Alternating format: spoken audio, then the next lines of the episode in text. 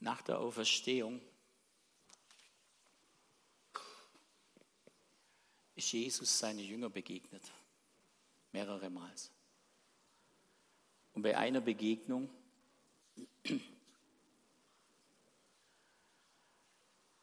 stand er bei ihnen und sagt,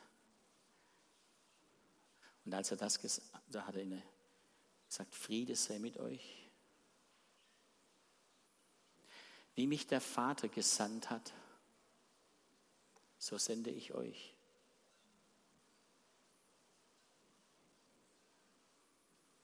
Wir sind Gemeinschaft, Kirche, Jünger Jesu mit dem gleichen Auftrag. Wie mich der Vater gesandt hat, so sende ich dich. Und als er das gesagt hatte, blies er sie an und spricht zu ihnen, nehmt hin den Heiligen Geist. Du und ich, wir haben denselben Auftrag wie Jesus. Wenn du dein Simon Sinek, einer der Coaches, die ganz bekannt sind, wenn du dem zuhörst, der spricht vom Golden Circle, vom Why. Hm, das ist dein Why. Why are you here to do this, what he did? Warum bist du hier? Wofür? Du bist hier auf dieser Erde, um diesen Auftrag Christi weiterzuführen, weiter zu leben, zu demonstrieren, zu zeigen, wer er ist. Wie mich der Vater gesandt hat, so sende ich euch. Und indem er das gesagt hatte, blies er sie an und sprach, nehmt hin den Heiligen Geist. Die Persönlichkeit des Heiligen Geistes. Oft reden wir von dem und oft vergleicht man das oder oft gibt es Bilder in der Bibel, wenn der Geist Gottes wirkt, da gibt es Bilder von Feuer, da gibt es Bilder von, von Wind, da gibt es das Empfinden der Ruhe, der Stille, da gibt es alles. Das sind nur Ausdrucksformen, das sind Beschreibungen, das sind, ähm, wie sagt man da, Erscheinungen, die auftreten, wenn der Heilige Geist etwas tut, wenn er uns Menschen begegnet. Der Heilige Geist ist keine Kraft. Der Heilige Geist ist kein Wind. Der Heilige Geist ist kein Feuer. Und wir wissen das ja irgendwie. Gell? Der Heilige Geist ist eine Person. Er ist kein Mensch. Aber er ist eine Person und er wird mit denselben Persönlichkeitseigenschaften, Charaktereigenschaften wie Gott Vater und wie Gott Sohn erklärt und beschrieben. Der Heilige Geist hat die Eigenschaften der Göttlichkeit und ist mit dem Vater und dem Sohn untrennbar verbunden. Deshalb feiern wir Gottesdienst im Namen Gottes des Vaters, der Schöpfer ist. Schöpfer über Himmel und Erde und alles, was da lebt, kriecht und sich aufhält, über das Universum, das sich stündlich, ich weiß nicht um wie viele Millionen Kilometer ausdehnt. Das ist Gott der Vater. Gott der Sohn, der bei der Schöpfung, wenn du die Sprüche liest, dann liest du da, wie Jesus die Weisheit beim Vater saß, als Gott die Welt zusammengebastelt hat. Da saß die Weisheit bei ihm, war Jesus. Und dann, als alles geschaffen wurde, schwebte der Geist Gottes über dem Chaos. Oh Gott ist ein Gott, der Chaos liebt. Warum? Im Chaos kann sich Gott beweisen, dass er Gott ist. Im Chaos, was wir nicht mehr im Griff haben, was wir nicht kontrollieren können, was uns versucht zu kontrollieren, schwebt der Heilige Geist. Gott spricht und es geschieht und es steht da und es plötzlich ist alles anders. Aber der Heilige Geist hat die gleichen Merkmale, Eigenschaften, Persönlichkeitseigenschaften wie der Vater. Das bedeutet, er hat die gleichen Eigenschaften, die nicht auf uns Menschen übertragbar sind.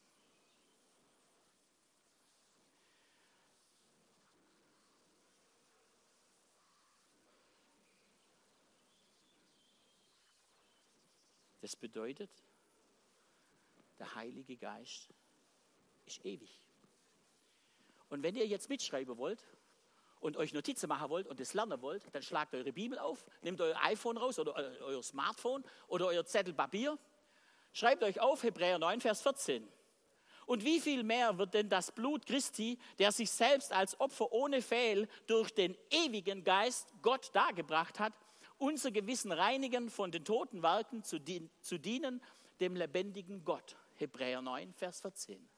Der Heilige Geist ist ewig. Er, war von, er kam von Ewigkeit und geht zur Ewigkeit. Wir haben Anfang und kein Ende. Er hat keinen Anfang und kein Ende. Der Geist Gottes ist wie Vater, wie Sohn, Teil der Dreieinigkeit, untrennbar, Wesenszüge eins mit Gott, dem Vater und dem Sohn. Und dann 1. Korinther 2, Vers 10 und 11. Der Heilige Geist ist allwissend. Joshi, ich glaube, heute wird es ein bisschen schwierig, tut mir leid, ich habe ein bisschen, die Polle fliegt wieder. Und die hätte ich jetzt gerne los, diese blöde Allergie. Aber der Heilige Geist ist allwissend. 1. Korinther 2, Vers 10. Uns aber hat es Gott offenbart durch seinen Geist. Denn der Geist erforscht alle Dinge, alle Dinge, auch die Tiefen der Gottheit. Denn welcher Mensch weiß, was im Menschen ist, als allein der Geist des Menschen, der in ihm ist. So weiß auch niemand, was in Gott ist, als allein der Geist Gottes. Allein der Geist Gottes. Der ist so in Gott, dem Vater, drin, dass er seine tiefsten, tiefsten Gedanken kennt. Seine Herzensregungen, seine Wahrnehmung, seine, sein, sein Vorhaben. Der Geist Gottes ist so verschmolzen mit dem Vater, dass er das alles kennt. Er ist allwissend. Und dann steht da, doch uns hat Gott das alles offenbart, durch seinen Geist enthüllt.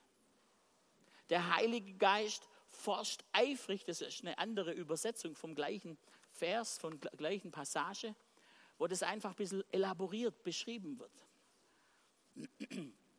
Der Heilige Geist forscht eifrig, erforscht und untersucht alles und erkundet sogar die tiefgründigen, bodenlosen Dinge Gottes die göttlichen Ratschläge und die Dinge, die verborgen sind und sich der Prüfung des Menschen entziehen. Wir können Gott nicht greifen. Wir können ihn vielleicht ein bisschen begreifen, aber, aber verstehe, ich weiß nicht, seit ich Christ bin und Jesus nachfolge, da bin ich oft überrascht und denke, oh krass, wie wunderbar bist denn du? Jedes Mal, ich, ich denke, dir geht es doch genauso. Jedes Mal, wenn wir das Empfinden seiner Präsenz haben, die, den unaus, unerforschlichen Reichtum Gottes, wenn wir dem begegnen, dann sind wir doch überwältigt. Also nehme ich jetzt einfach mal an, auch, dass das für dich gilt. Denn welcher Mensch nimmt wahr und versteht, was durch die Gedanken eines Menschen geht, außer dem eigenen Geist des Menschen, der in ihm ist? Nur damit niemand außer dem Geist Gottes die Gedanken Gottes erkennen kann und verstehen kann. Also der Geist Gottes versteht Gott.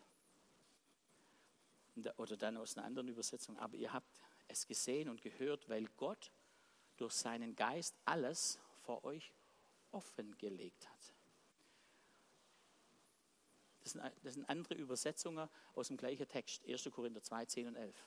Aber ihr habt es gesehen und gehört, weil Gott durch seinen Geist alles vor euch offengelegt hat. Der Geist begnügt sich nicht damit, an der Oberfläche herumzuhuschen, sondern taucht in die Tiefen Gottes ein und bringt sie zum Vorschein. Weiß Gott die ganze, was Gott die ganze Zeit geplant hat. Wer außer, wer außer du selbst weiß schon, was du denkst und planst. Das Gleiche gilt für Gott. Nur, dass er nicht nur weiß, was er denkt, sondern dass er uns auch daran teilhaben lässt. Gott bietet einen umfassenden Bericht über die Gaben des Lebens und der Erlösung der, die er uns schenkt. Gott bietet dir das an, einen umfassenden Bericht über die Gaben des Lebens und der Erlösung, die er uns schenkt.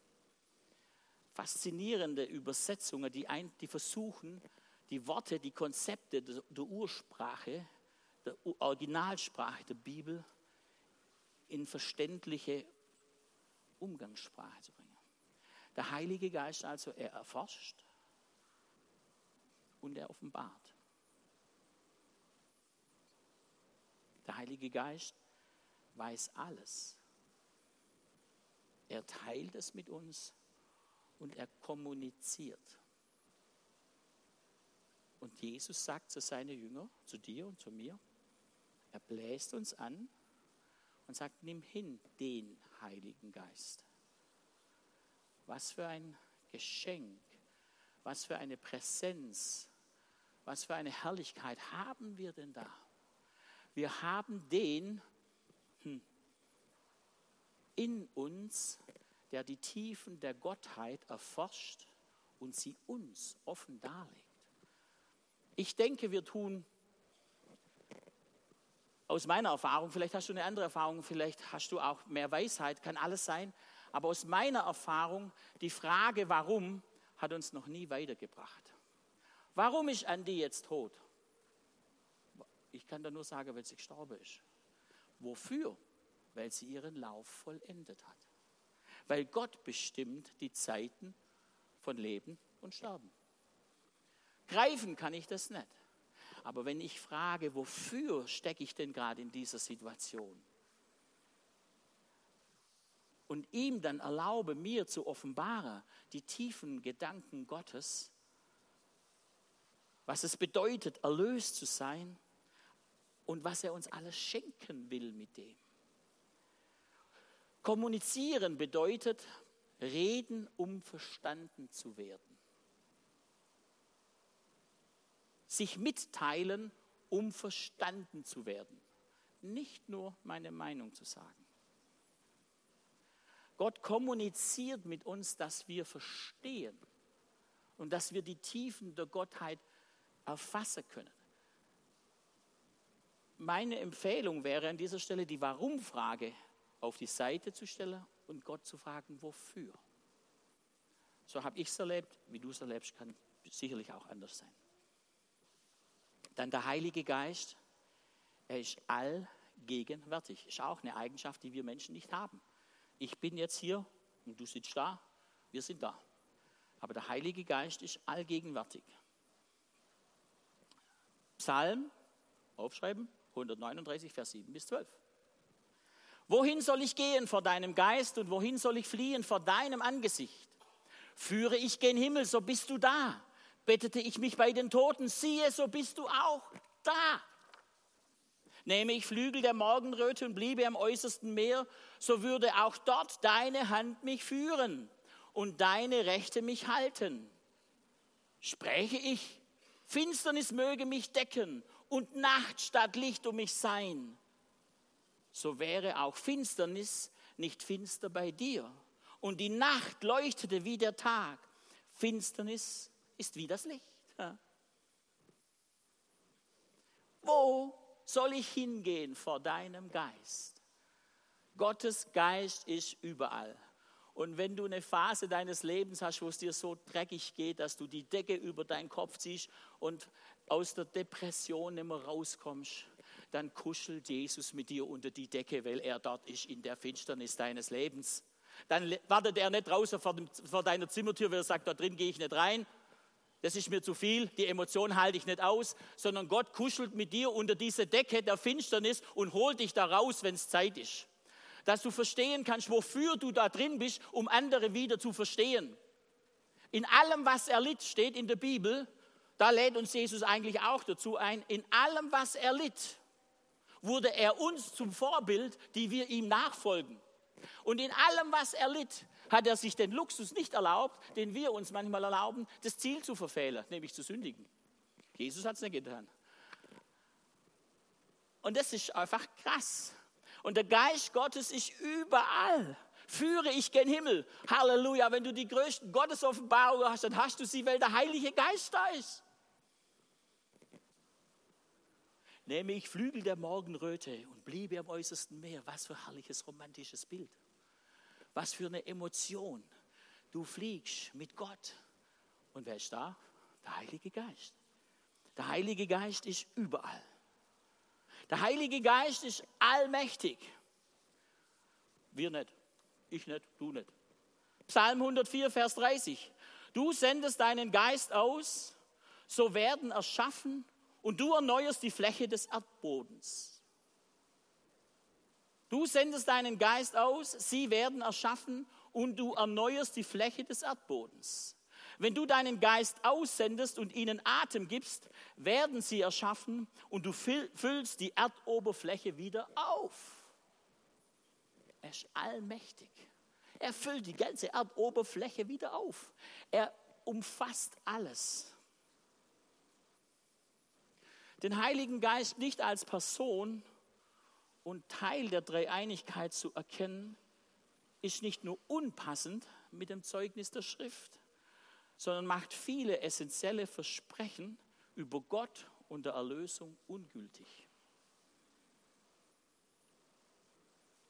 Ich lese es nochmal vor. Den Heiligen Geist nicht als Person und Teil der Dreieinigkeit zu erkennen, ist nicht nur unpassend mit dem Zeugnis der Schrift, sondern macht viele essentielle Versprechen über Gott und der Erlösung ungültig. Dann wäre das Werk Jesu am Kreuz unvollkommen und ohne Wirkung. Wer hat Jesus aus den Toten rausgeholt? Der Geist Gottes.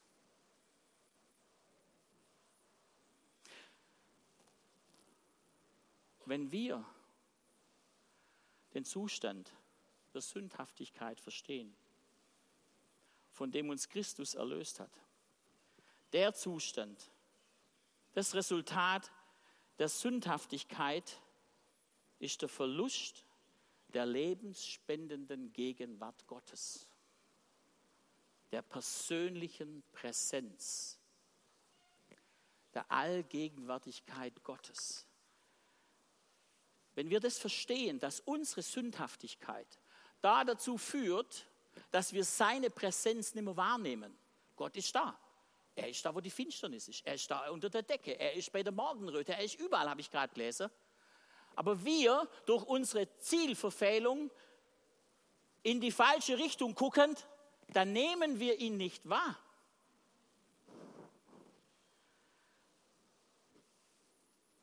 Diese heilende Präsenz Gottes. Präsenz ist eine eindrucksvolle, wirkungsvolle Gegenwart. Also nicht nur, du bist da, sondern wenn du präsent bist, dann hast du eine eindrucksvolle und eine wirkungsvolle Gegenwart. Dann bist du spürbar. Was sagt die Bibel über uns? Die, die glauben, wie die Schrift sagt, von dessen Leibe fließt was? Eine eindrucksvolle und wirkungsvolle Gegenwart, nämlich der Geist Gottes. Der, der glaubt, wie die Schrift sagt, von dessen Leibe fließen Ströme lebendigen Wassers. Und dann steht im 2. Mose 33, Vers 14, wird uns das Wort der Präsenz beschrieben. Da steht tatsächlich Präsenz. Und da steht im Deutsch, und er sprach, Gott, mein Angesicht wird mitgehen und ich werde dir Ruhe geben. Darf ich euch nochmal ansprechen, Familie Sacker? Sein Angesicht geht mit euch und gibt euch Ruhe. Darf ich dich ansprechen? Sein Angesicht wird mitgehen und gibt dir Ruhe das bedeutet Präsenz. Eine eindrucksvolle, wirkungsvolle Gegenwart. Das ist das, was Jesus getan hat, als er seine Jünger anblies und hat gesagt, nehmt hin den Heiligen Geist, die eindrucksvolle und wirkungsvolle Präsenz Gottes. Sünde bedeutet, am Ziel vorbeizugehen, das Ziel zu verfehlen. Jesus verfehlt sein Ziel nie. Egal wie weit du daneben geschossen hast. Jesus trifft immer.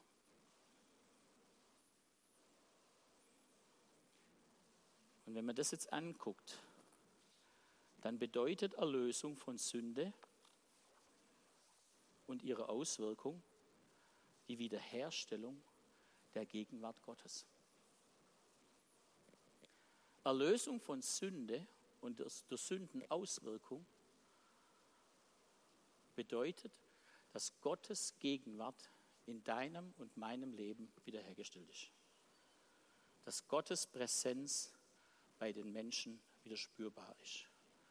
Gott ist gegenwärtig. Sind wir, bist du, bin ich wieder bei Gott angekommen. Bist du bei Gott. Durch Erlösung geht es darum, Immanuel, Gott mit uns. Durch die Erlösung Jesu ist Gottes heilende Gegenwart. Sind wir in seine heilende Gegenwart hinein erlöst.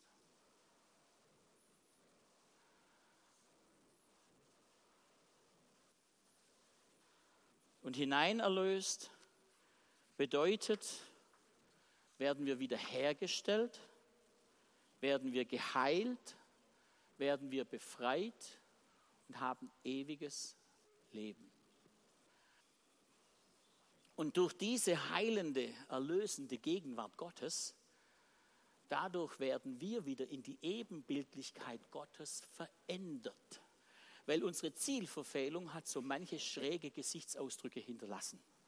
Unsere Zielverfehlung hat so manches Schräges an Emotionalität in uns kreiert, so manchen Frust produziert, so manche Wut und manchen Ärger in uns gelöst, weil wir nicht erfolgreich sind, weil wir keine Wirkung haben, weil wir tot sind in Sünden, sagt das Wort Gottes.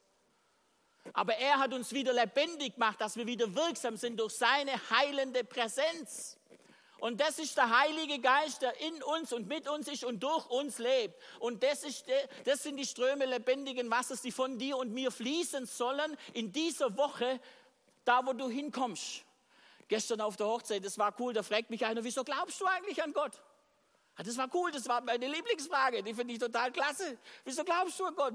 Finde ich total super. Gott sei Dank hat er mich nicht gefragt, wie, wie oft hast du gezweifelt, wie oft warst du auf dem Boden gelegen. Aber auch da darf ich selbst reflektiert leben. Wofür liege ich denn auf dem Boden? Gibt's alles. Wenn der Heilige Geist nur eine Kraft wäre, dann könnte ich nicht die erlösende Präsenz Gottes durch ihn erleben. Jesus sagt, wer mich sieht, sieht den Vater. Und wenn du das Wort siehst, liest und studierst, dann bedeutet es, der bekommt ein akkurates, ohne Makel übermitteltes Bild, wie Gott der Vater ist. Und zwar hundertprozentig deckungsgleich.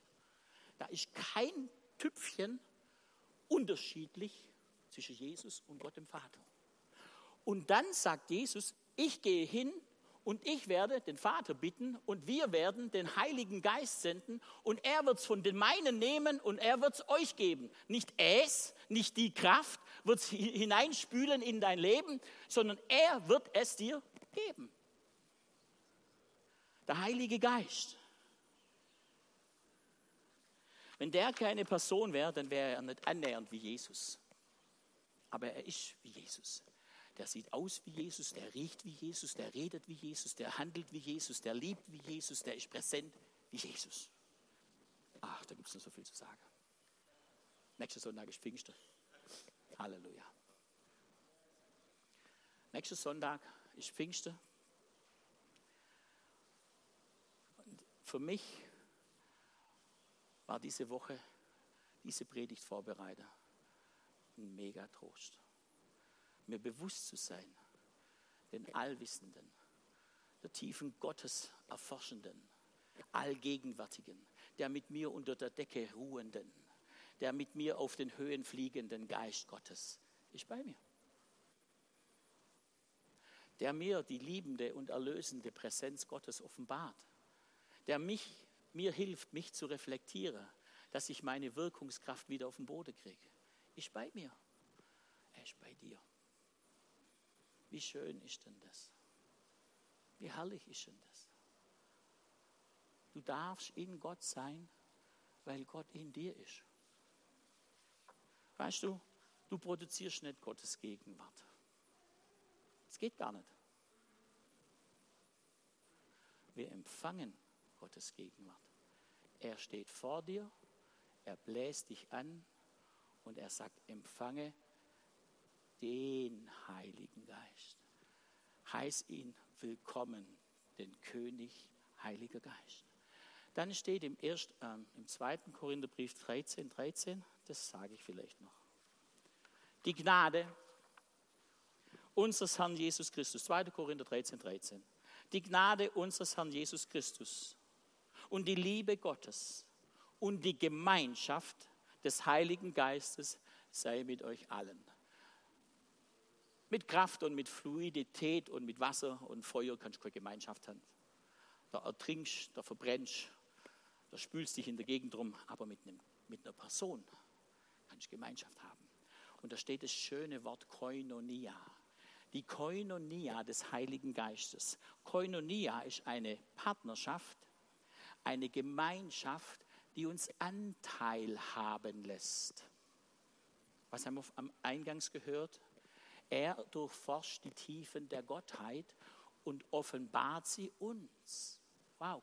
Gott offenbart dir alles, was du wissen musst für dein Leben, für, dein Umge für deine Umgebung, für deine Wirksamkeit. Da offenbart der Heilige Geist dir alles, was du brauchst. Und diese Gemeinschaft mit seinem Heiligen Geist bedeutet eine anteilhabende Gemeinschaft, eine anerkannte Gemeinschaft, und jetzt kommt's, die zum Genießen ist. Hört ihr das? Der Heilige Geist will genossen werden von uns. Er will geliebt, angebetet, erhoben und gepriesen werden, weil er Gott ist. Im Namen Gottes des Vaters, im Namen Gottes des Sohnes und im Namen Gottes des Heiligen Geistes.